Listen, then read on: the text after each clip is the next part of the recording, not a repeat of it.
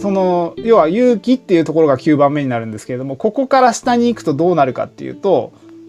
のフォースっていう領域に入ります。あ、はい、あります、フォース。はいはい。で勇気から上の領域がパワーっていう領域に入ります。はいあります。まあ、いわゆるパワーっていうのはどちらかというと内発的な部分ですね。自分が内側から湧き出てきたものをそのまま外に表現するうんうんうんうっん。ていうのがパワーの領域。はい。でフォースはどうなるかっていうと、まあ、要は自分を偽って抑え込んででも何かをコントロールしようっていうはい。そういう外からの働きかけなんですねフォースっていう領域は。なるほど、なるほど。はいはい。まあ、例えばですけれどもなんかこう世の中の、まあ、例えば僕らという日本人が例えば目覚めてほしくないっていうような人が仮にいたとしましょはい。だとしましょう。う。で、はい、そういう例えば権力者がそれを恐れてこのフォースの領域でね僕らをねこう例えばいろんな情報を操作したりとかうんうん。いろんな教育を施すことによってその目覚めさせないようになんか仕組まれているのだとしたらそれはなんかフォースが働きかけられてるってことなんですよ。はいはいはいはい。なるほどです。はい、イメージとしては。うん。でまあその一方でそういうことが起こったとしてもこのね精神と時計の部屋にいるメンバーのようにやっぱり自分でいろんなことに気づいて自分をやっぱりどんどんどんどん奮い立たせてエンパワーメントしてって人生をね、こうより良いものに育てていくっていうのことが一人一人できたならばこのフォースには最終的には絶対負けないんですよ。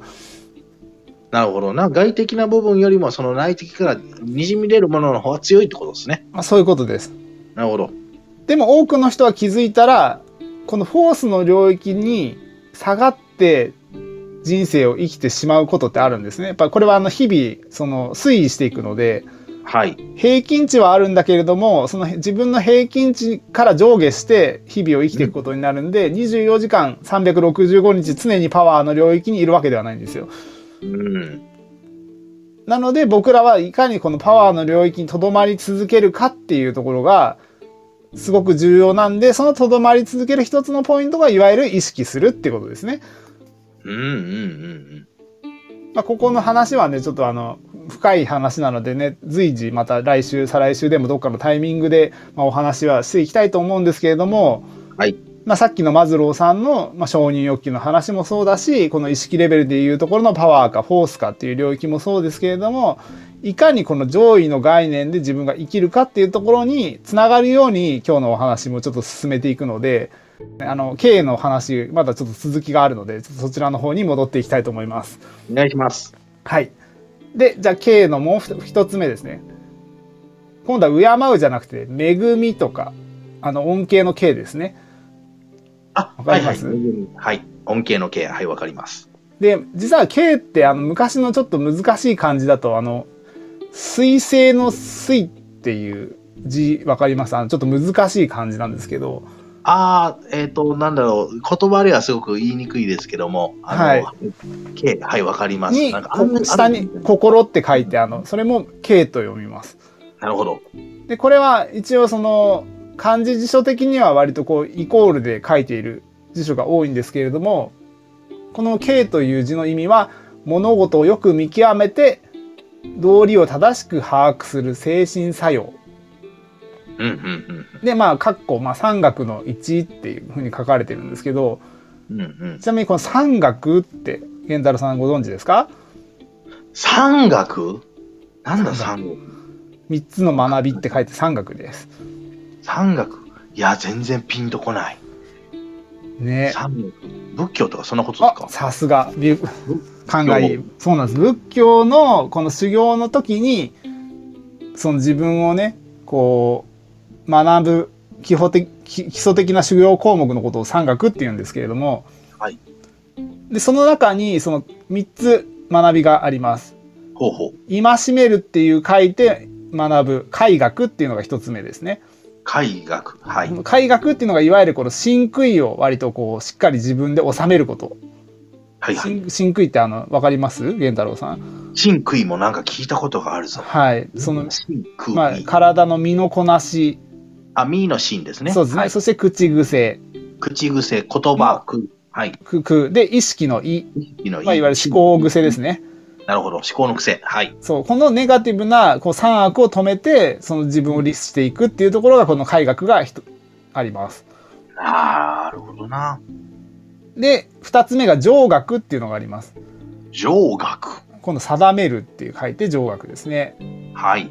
でこれが禅情を禅ですね禅情をさ収めることで心の散乱を防ぎ安静にするための方法を、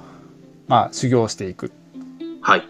ていうところがこれ上学っていうのが2つ目にございます。上学。はい。はい、そして3つ目がこの「絵学」ってとこなんですけれども絵学。これがあのさっきの「恵み」っていう字のあの難しいバージョンですね。ああ、はいはい。はあい、の、そうですねち知恵の絵ですよね。そう知恵の絵ですね知恵の絵ですね。はい。なんかこれは知恵を収めることで煩悩の勘をあ煩悩のその誘惑誘惑を破って、まあ、全ての事柄に対する真実を見極めるおお。そうそこをその学んでいくっていうのがこの仏教の中での三学っていうのがあるんですけれども、はいまあここともきっとねこの「恵み」っていう字がきっと連動してるんだなっていうところでちょっとご紹介をさせていただいております。なるほど。ね、なのでこう結局この継続の「継」ってあ私自身を敬ったりとか自分自身をやっぱりよりね自分自身という真実をやっぱり見ていく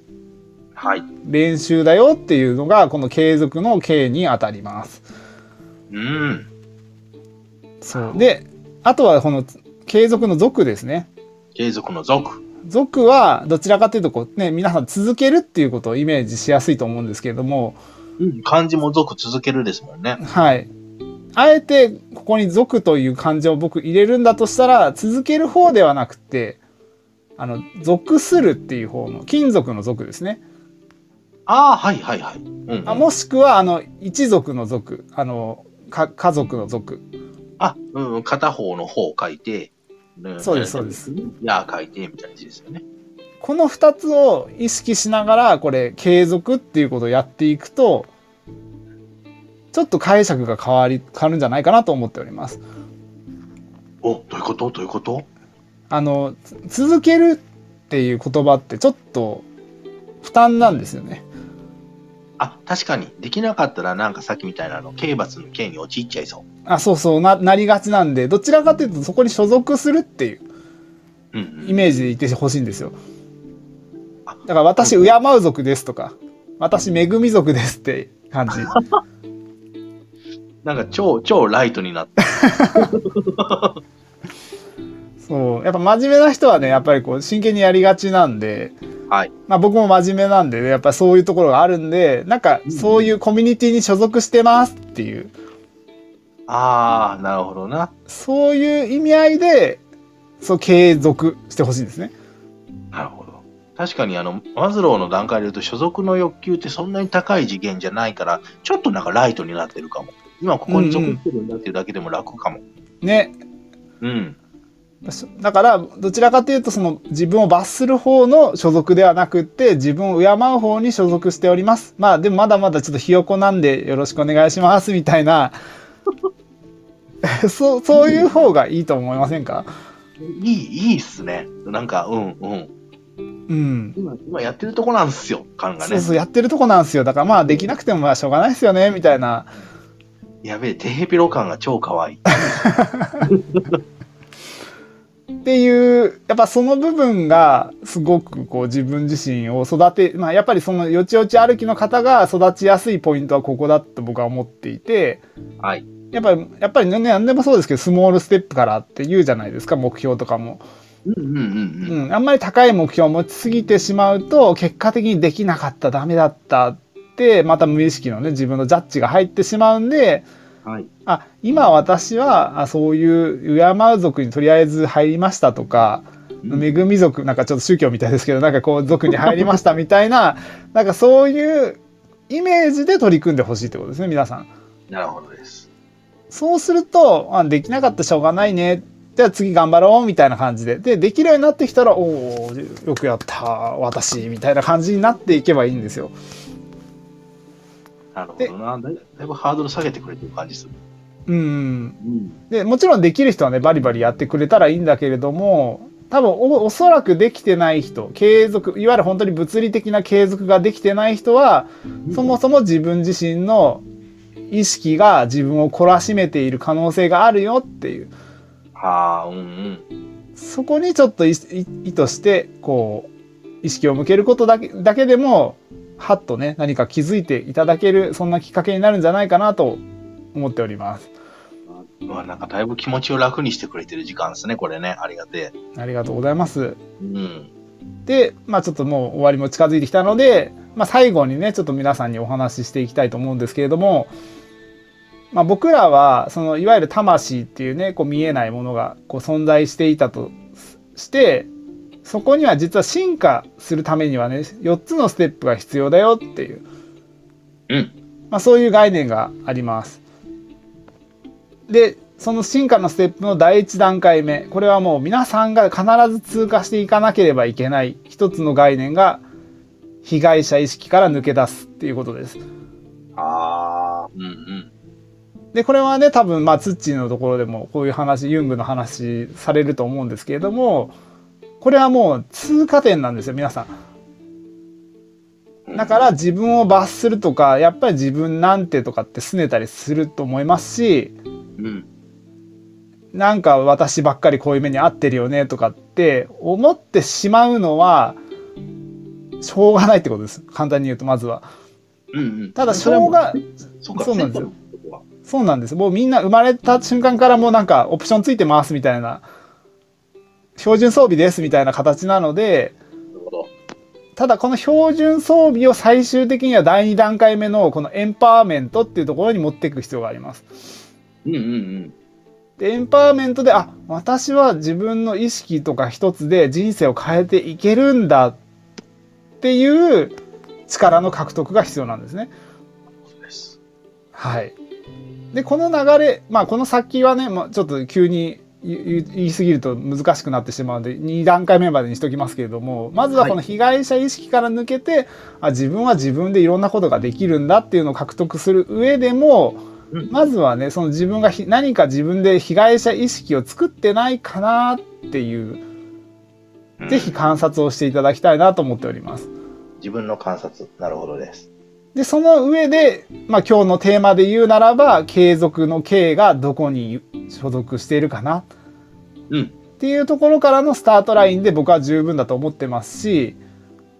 あの本当にね100%絶対こうポジティブとかプラスの方にジャッジしてる人なんてまずいないと僕は思っているので、はいまだ自分の中にあるそうやってね罰している自分とか警告している自分いないかなっていうのをぜひこれちょっと楽しみながらちょっと探していただいてうんうん。で敬える時間が増えてきたなとかあなんかこう自分に対してすごくこう正しく物事を見れているななんか恵みが注いでるなっていう風な時間っていうのを増やしていくと、まあ、結果的に自己肯定感も上がり、まあ、物事も自然と継続できるようになっていきますよっていうところで、はい、本日のお話を終えた終えたいと思います。ありがとうございました。分かりやすかったですよね。僕もやっぱり敬う族に今日は属しよね、族ですからね、やっぱり。う。うんあのね、暴走族じゃないですからね、僕らはね。そうね。敬う族はだいぶあの人から尊敬されそう。うん。結果的にこれはねスピリチュアルのことを詳しい方はもうすでに分かってるかもしれないですけど自分が自分にしてあげたことが結果的に世界から返ってくるっていうのがスピリチュアルのせ考え方なんですよだうわあ、そっか。なるほど。から自分に優しくする自分を敬ううん、っていうことをやり続けた結果結局人からも敬われる自分になっていくんだよっていうなるほど。自分を敬った分だけ人から敬われるのか。そうなんですよなるほどな。